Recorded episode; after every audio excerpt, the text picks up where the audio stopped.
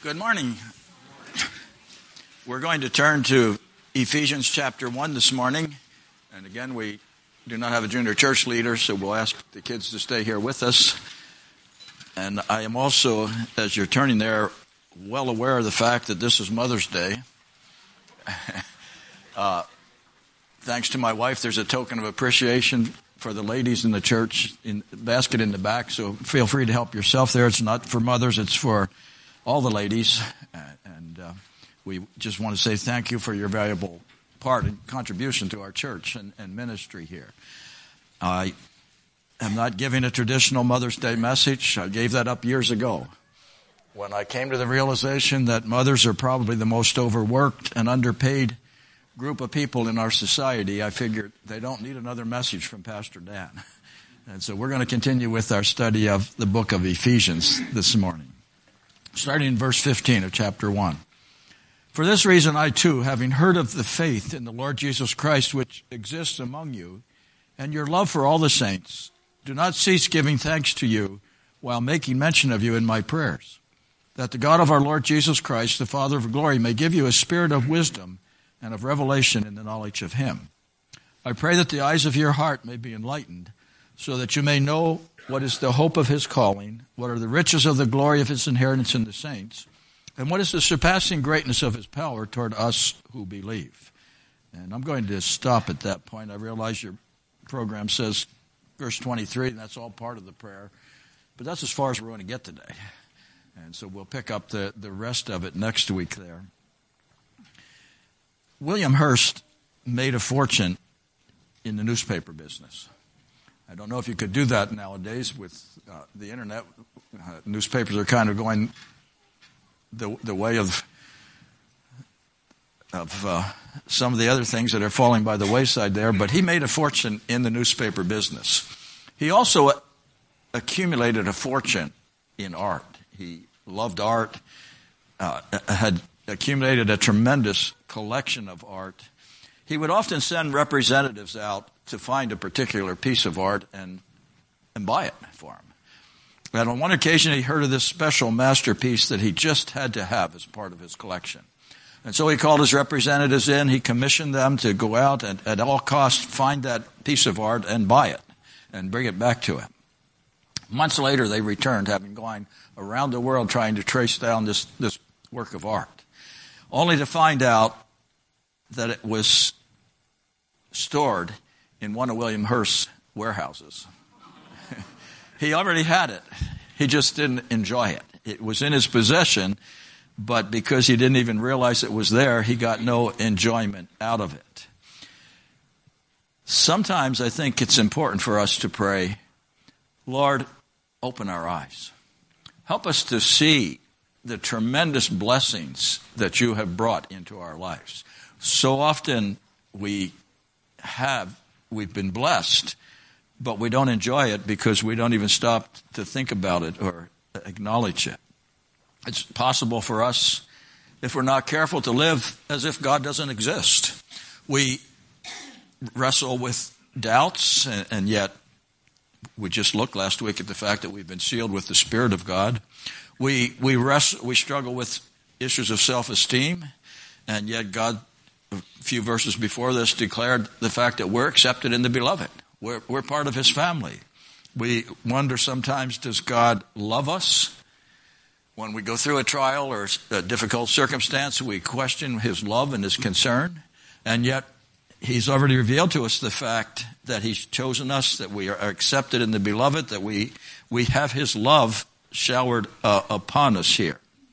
And so it becomes important sometimes that we pray, Lord, open our eyes. Help us to see the blessings that, that you have brought into our life. Paul begins in verse 15 a prayer that reveals three things here he, he deals first of all the, the, reality of who we are in Christ, and then he takes a look uh, to the reality of who we can be in Christ. And th- that's different. They're not one and the same there. And then the third thing he looks at is whose we are. Who do we really belong to? And we'll, we'll look at that one next week. But we're going to look at first of all the reality of who we are in verses 15 and 16. Paul begins with a spirit of rejoicing here. He was rejoicing because he was writing to a group of men and women who were people of faith. He was rejoicing in their faith today. And the fact of the matter is, if you've accepted Christ as your personal Savior, you're a person of faith as well. You, you have come to God by faith. And so as he thinks of that, of who we are, the reality of who we are, he looks at, first of all, the exercise of faith. It is faith that brings us into the family of God. Uh, all the blessings that we've looked at the last three weeks are a result of the fact that we are in Christ Jesus by faith. John 1 12 says, as uh, many as received him, to them he gave the right to become the sons of God. It was an act of faith on their part. As they received him, they were brought into the family. They were showered with the blessing of God. It's not a result of works. It's not a result of our parents. It's not a result of the rituals that we go through. The fact that we are people of faith is a gift of God's grace. 1 Corinthians chapter 15 verse 10 says, By the grace of God, I am what I am today. And it is through faith that we appropriate the gift of grace. Ephesians 2, 8, and 9 says, For by grace are you saved through faith, that not of yourselves, it is the gift of God, not of works, lest any man should boast. I think, think we see a pattern of that in the Old Testament in the life of Abraham. You remember the story of Abraham? He was called by God to leave his homeland, to leave his family, to, to leave everything that he had in the land of Ur. And God said, I want you to go. And he didn't even tell him where he wanted him to go. He said, when you get there, I'll reveal it to you. How many of us would like to start out on a trip like that? Uh, you know what? we, I, I, like to plan out our trips. I, I, like to know just how far we're going each day, where we're going to stay, and, and so forth. But he said, Abraham, you just go, and uh, I'll take care of you. When you get there, I'll tell you this is the land. And so, to his credit, he goes.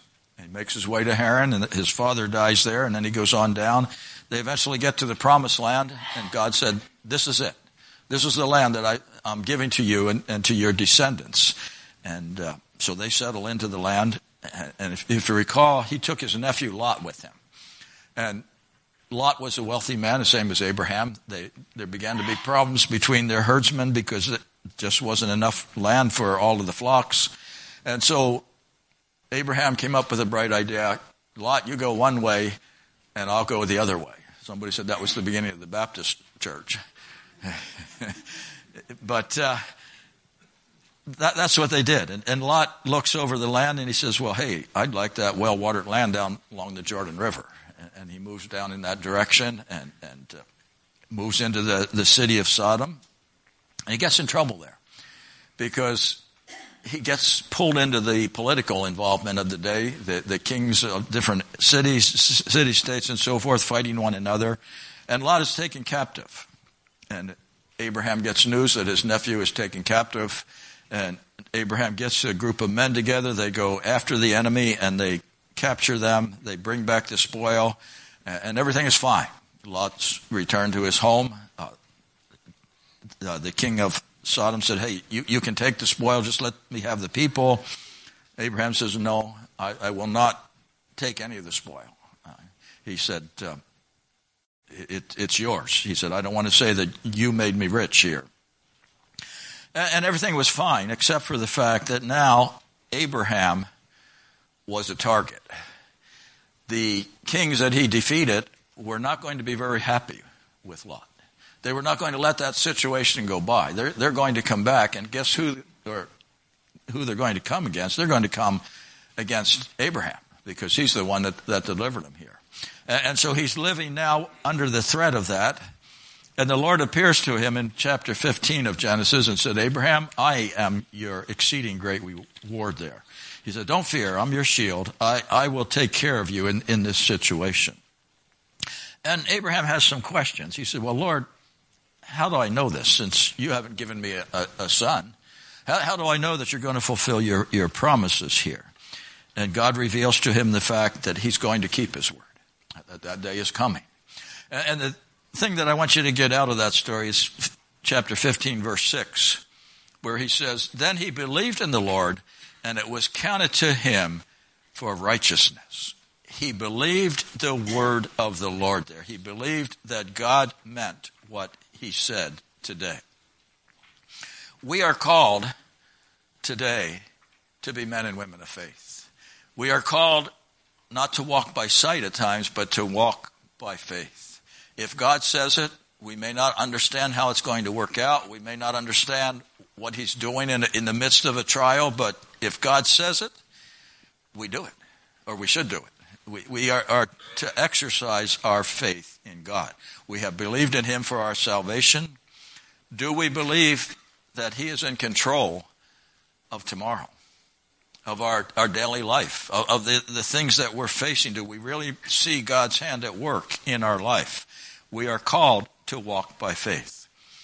The evidence of faith. Why are, was Paul so confident that their faith was genuine here? He commended them for their faith, but why, why was he so confident that it was genuine?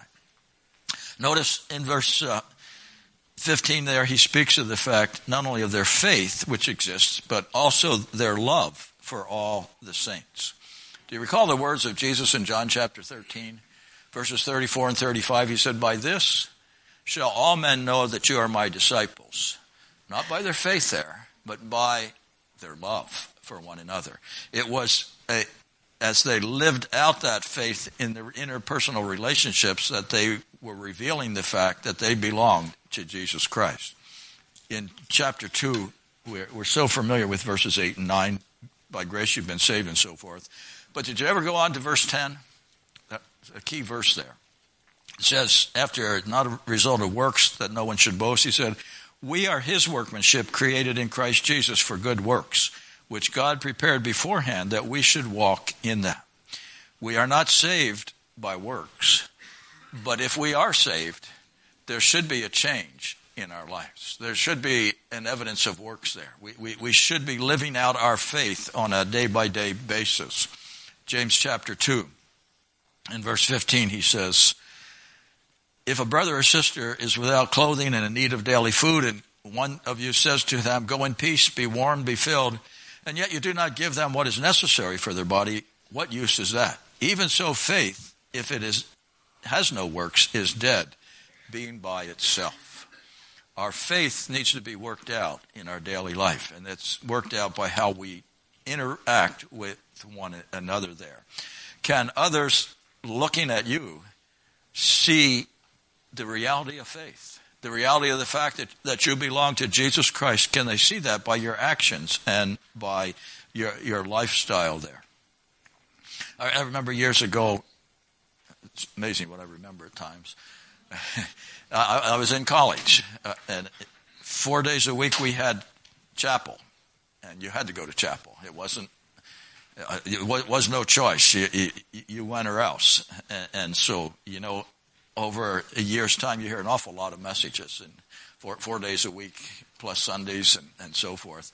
And, and the temptation a lot of times was just to tune it out think about your assignment or, or, whatever else you, you had going on in your life at that time. Once in a while, though, somebody would say something that, that just stuck with you. And I remember this one pastor, I don't know who he, who he was anymore or where he was from, but he, he raised the question. He said, if you were put on trial for being a Christian, would there be enough evidence to convict you? Interesting thought, isn't it? If, if we were put on trial today for being a Christian, would the world see enough evidence in our life to say, you're guilty? You're, you're a child of God? Do, do, do we live in such a way that others looking at us get a glimpse of Jesus Christ? Paul was commending the Ephesians for that fact. They were living out their faith. Their, their love was genuine. It was growing and it was evident to all of those around about them. And then we have in verse 16, I think, the expression of faith here on Paul's part. Having heard of their faith, having heard of the fact that they loved one another, uh, and the testimony of, of what God was doing in their lives, Paul did two things in verse 16. He gave thanks and he prayed for those that, that group of believers. And I think both of them was an exercise of faith. He gave thanks for the church in Ephesus. He recognized that God was at work in them. Now, that doesn't mean that Paul understood all that God was doing in Ephesus. You know, sometimes giving thanks is a real exercise of faith. Uh, matter of fact, Hebrews chapter 13 says sometimes we have to offer to God in verse 15 a sacrifice of praise.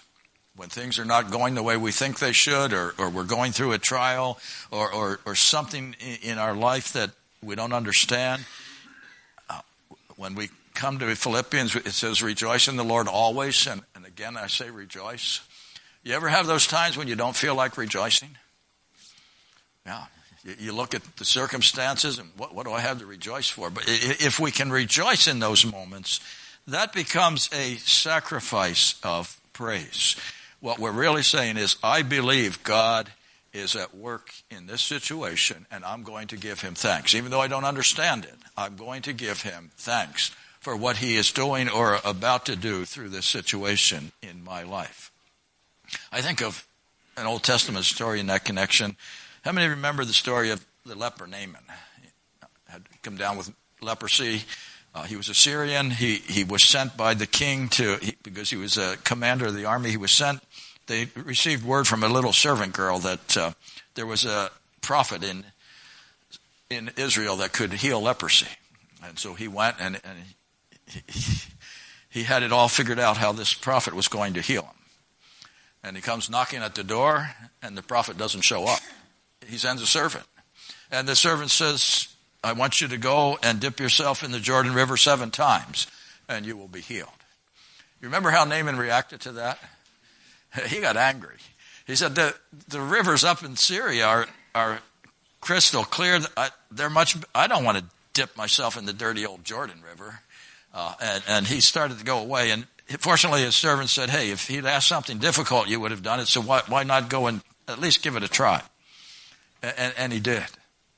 You ever wonder what he thought when he went and dipped himself in the water the first time? And he comes up and he looks at his hands or feet or wherever the leprosy was, no change. He does it the second time. That was faith to go the seven times. And, because of that, he was able to praise the Lord. But I wonder if there wasn't some praising going on even before that, that seventh time. Because the servants, some of them realized something's going to happen here. And we're going to give God thanks for that even before it happens there. Thanks can be an expression of faith. So can prayer. Prayer brings us hope. It brings us encouragement. When we pray, what we're really doing is we're inviting God into that situation. We may not understand the situation, but we know that God is able to do something and, and work in our lives. So if we are truly men and women of faith today, then those two elements will be evident in our life. We will be people of thanksgiving, offering thanks to God for what He has done and what He is doing. And, and let's, let's be honest for just a minute here. Uh, we, we, can all look at problems. We, we can all look at circumstances and see something we'd love to change. But if we were really honest, we can all look at our lives and say, we've been tremendously blessed of God. He has worked in so many ways in our hearts, in our lives, in our church, and so forth. We have so much to say thank you for today. And then are we men and women of prayer? Do we really believe that God is at work? And do we invite Him to be at work in our situation? So that, the reality of who they were. They were men and women of faith. We want to look at, though, the second thing to hear the reality of who they can be or who we can be today in verses 17 through 19. He comes here with three requests. A good pattern for us to pray. A good prayer that it would do us well to, to pray as in our own prayer time, to, to repray what, what Paul is, is praying for here. You know, too often when we go to prayer, if we're not careful, what do we think of? We think of our creature comforts. We think of health. We think of wealth. We, we, we think of needs that we have. And, and these are important areas. And certainly we should bring those areas to the Lord. But don't stop there. That, that's just the beginning. That, that, that's not where the real issues are. Uh, Paul prays, first of all, here that he, he has a prayer for intimacy here. In um, verse 17, he says that the God of our Father may give you a spirit of wisdom and revelation in the knowledge of Him. They, he was, what he was praying in that was that they would get to know God in a deeper, fuller way. That's the thrust of his prayer, that they would know him better. In John chapter 17 and verse 3, he says, This is life eternal, that they may know thee, the only true God, and Jesus Christ, whom thou hast sent. Now, when we come to know God, that brings us eternal life, but that's just the beginning. In James chapter, or excuse me, Philippians chapter 3, Paul's great prayer in verse 10 was that I may know him, that I may know Jesus Christ in a deeper, fuller way. Uh, he goes on to say that he wanted to know the power of his resurrection and the fellowship of his suffering. Both of them revealed something about the character of Jesus Christ to, to the apostle Paul. And, you know, as I think about that, so often, isn't it the trials that reveal so much to us about the Lord? Uh, someone penned those words in a song, if I never knew a, a trial, I'd never know that God could solve them. And that's so true. We, we, we learn so much through our trials.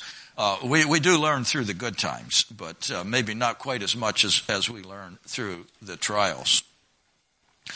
I, I think of the illustration of a man who was looking for a card for their 40th wedding anniversary. Men, do you ever have trouble picking out cards?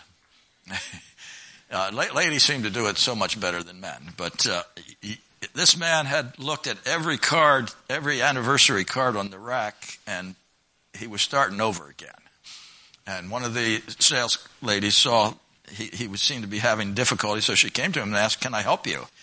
And he said to her, You know, he said, it's so much harder to pick out a card that says what you really feel after 40 years of marriage than after a year of marriage.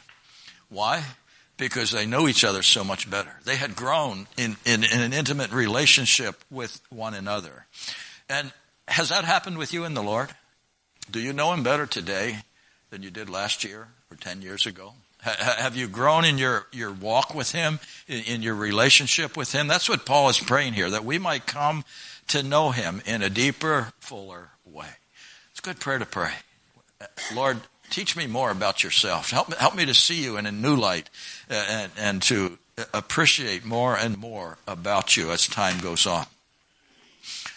That takes time on our part, takes effort.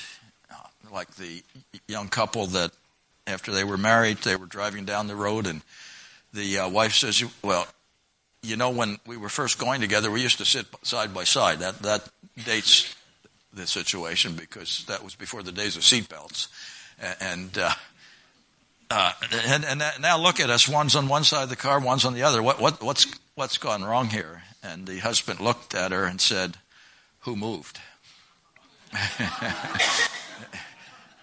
good, thought there. If, if we're not growing in our relationship with the Lord, who moved? It's not Him, it's us. We, we, we need to, to recognize that fact today.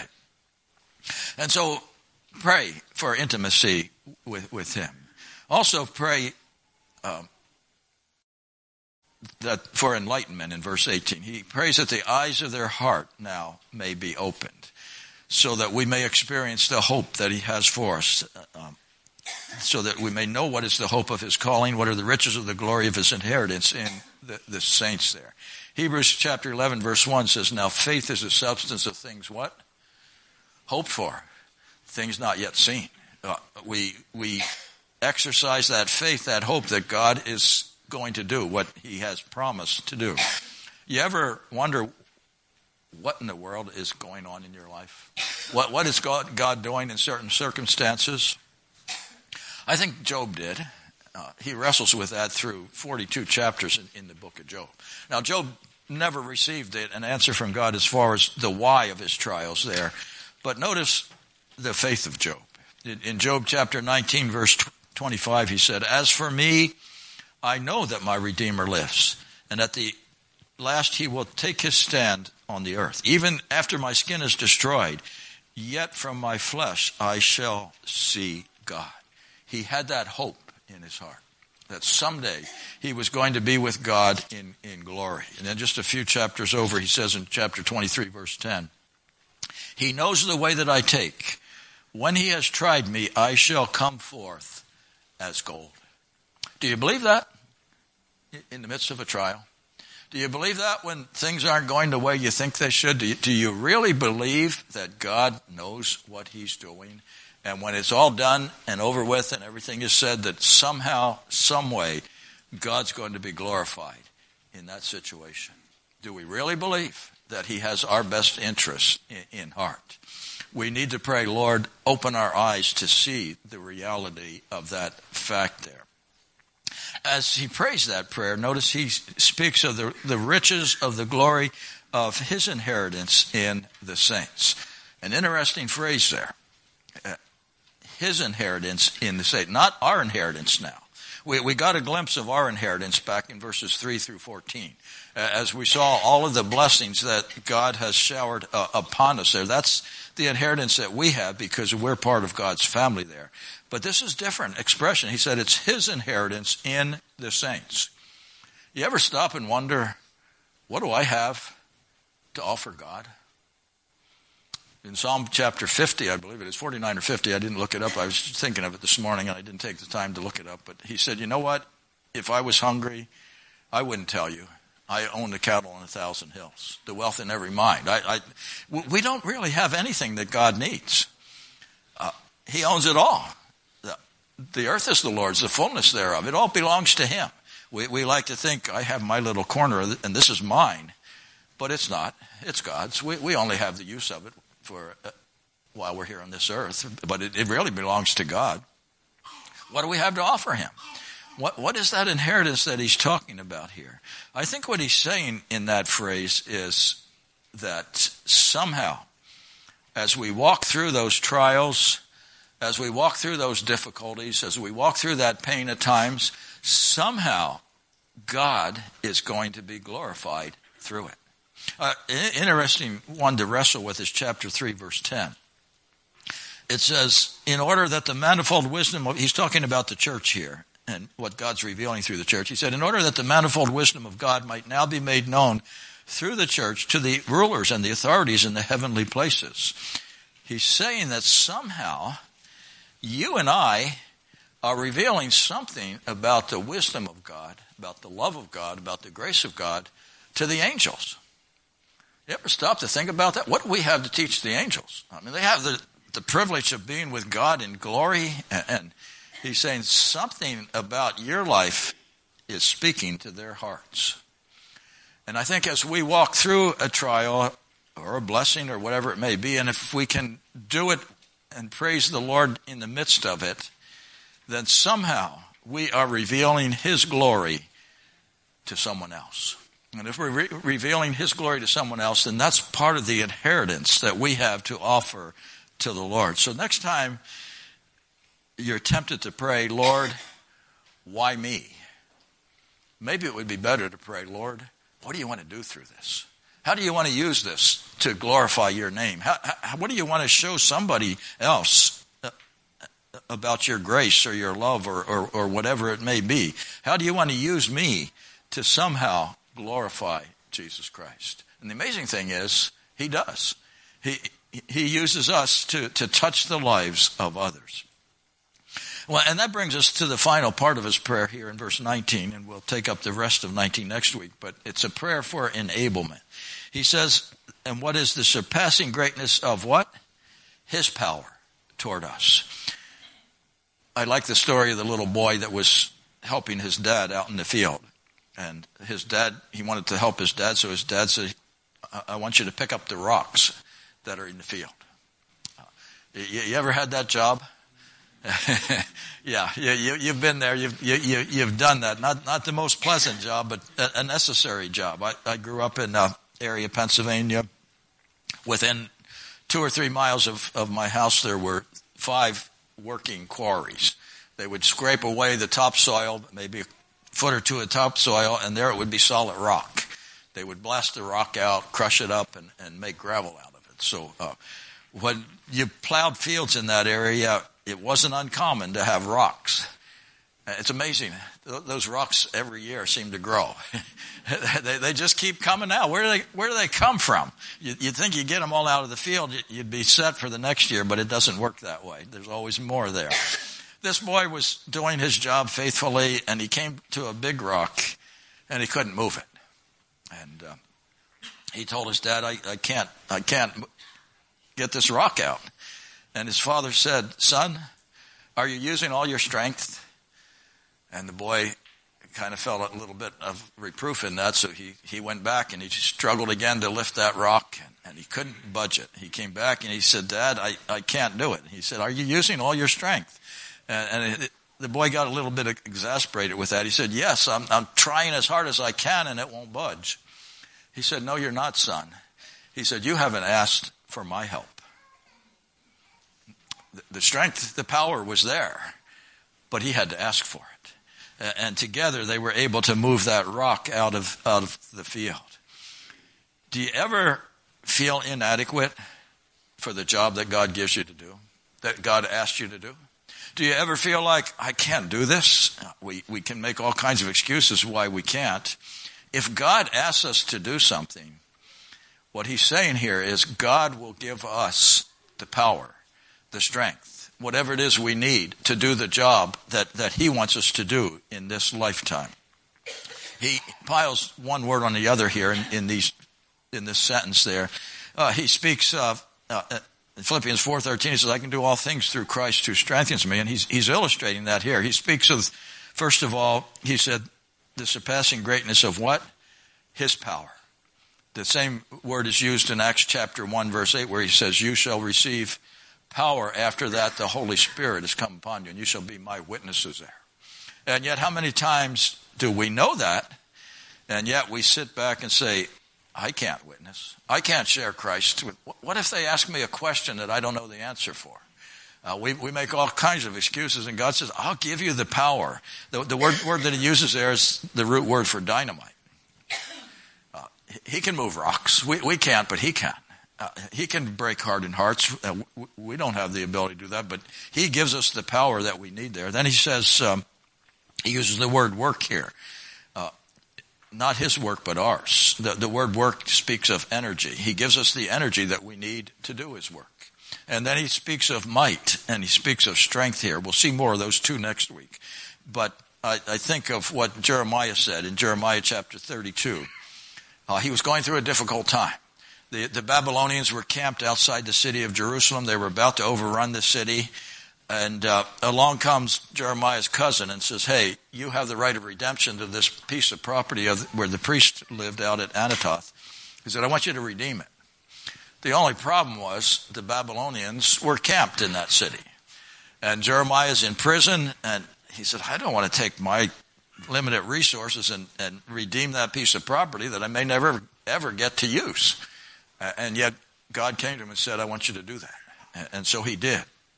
And out of that, he comes in Jeremiah 32, he says, Ah, oh, Lord God, there is nothing too difficult for thee. Do we believe that today? Nothing too difficult for the Lord. Do, do we dare to ask Him to work? Do we believe He's at work in us individually?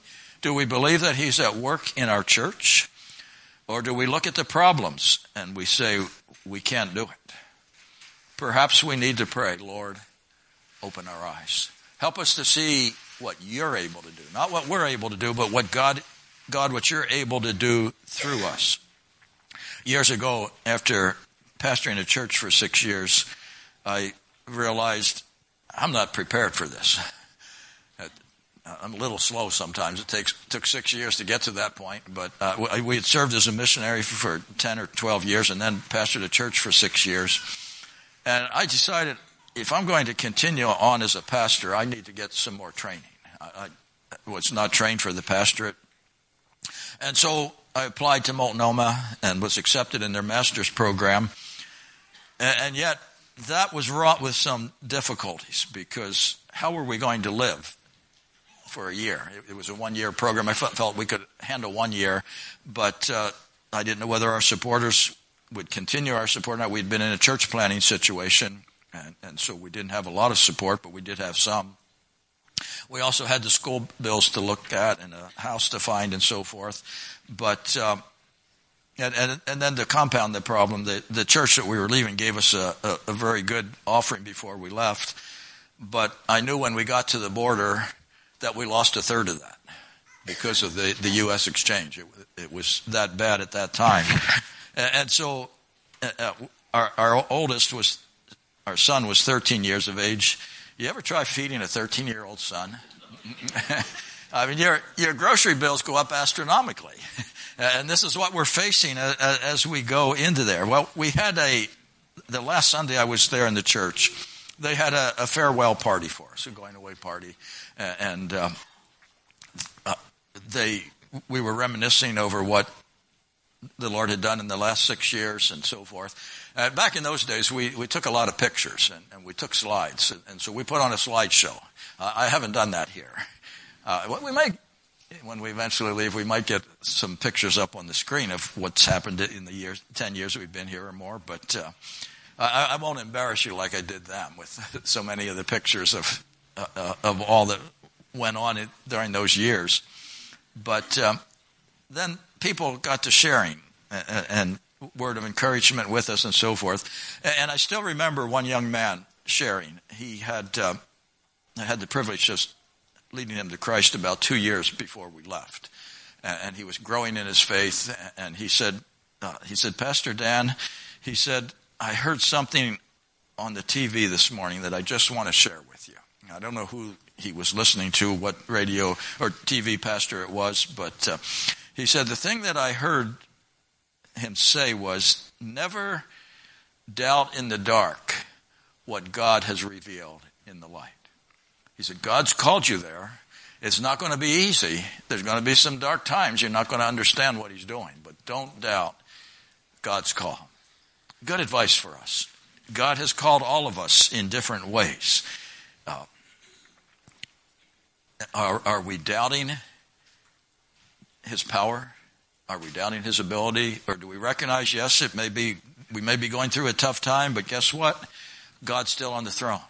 God's still in control. God knows what He's doing? Are, are we giving Him the glory that He deserves because we are exercising, as men and women, we are exercising our faith in Him? Are you facing a challenge today? Maybe you need to bow in prayer and say, Lord, open my eyes. Help me to see what you're doing, what you want to do, how you're going to work this out. Help me to see who you are in the midst of this circumstance. Let's pray. Our Heavenly Father, we thank you for who you are, for what you have done in our lives. We thank you that you've made us your children through faith. We thank you that you've called us to walk by faith. And Father, there are many times when we don't fully understand the path, but we understand you. And so give us the courage to be men and women of faith. And if need be, open our eyes to the reality of what you're doing and what you want to do in and through us. We pray in Jesus' name. Amen. We're going to sing together, Open Our Eyes.